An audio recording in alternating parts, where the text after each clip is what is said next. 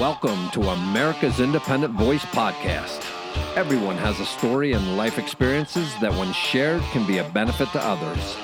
Join us for conversations about the things that affect our families, communities, and nation.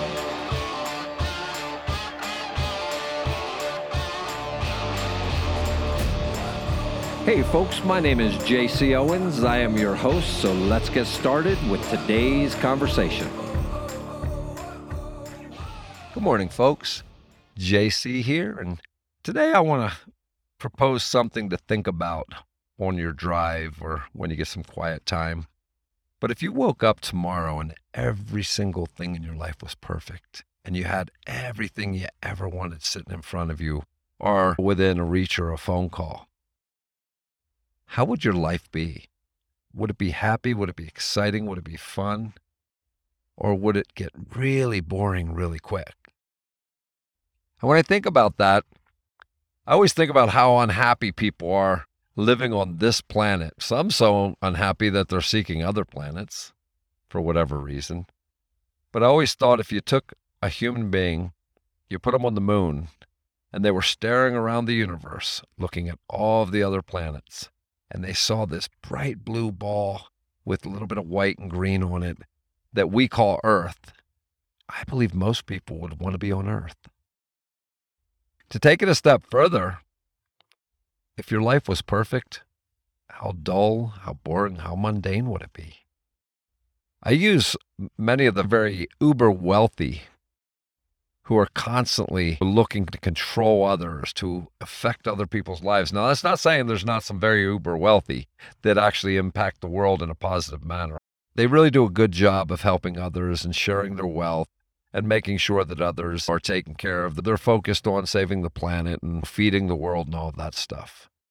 But how many of the uber wealthy do you see on a daily basis impacting others' lives in a very negative manner. There's a guy named George Soros, if anybody's ever heard of him, and I think he is just one of the most wretched individuals ever to walk the planet.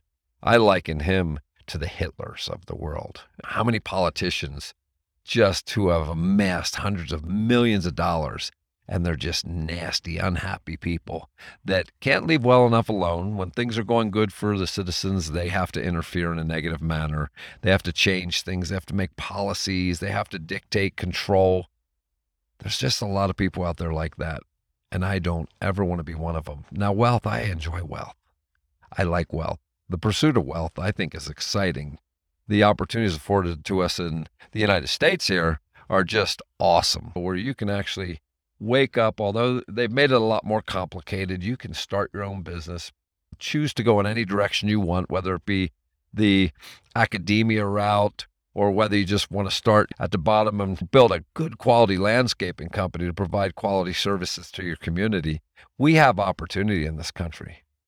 But waking up alive that's where it all starts. And you can dictate whatever type of day that you would like to have. If you want to have a really bad day, just focus on all the negatives around you. Turn on the news in the morning. That'll get you fired up and negative, if anything can.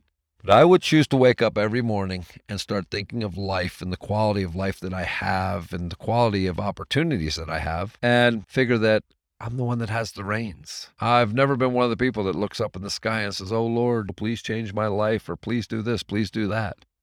I believe that we were created, placed on this planet as creators. If you just study biology a little bit and you think about the gift of life, how we start out as just this little spark running through a human body, and we spend nine months just turning into a human. And I believe that starts at conception. But there's a lot of debate on that. I believe the minute that spark starts, no different than an acorn. An acorn hits the ground, it can lay there for years, and all of a sudden, something sparks in it a little bit of water, the right conditions. And that little acorn turns into an amazing, huge, tall, strong tree that can withstand storms, winds, all kinds of things. I believe the same about humans. I also believe that we're all gifted with just amazing potential to do and create pretty much whatever we want. Because when you look around, everything that you see on this planet was created by somebody. And I just think that humans are the most amazing creation ever on the planet. I think that a lot of people spend a lot of time worrying about things that just don't really need to be worried about because most problems, if you're working in the right direction, you keep a positive attitude, you're going to get through them. And then at some point in your life, you look back and you wonder what the heck all the worrying was all about. When you wake up, you have a choice be positive, be negative, be helpful, be not helpful. You can be a blessing to others or you can be a curse.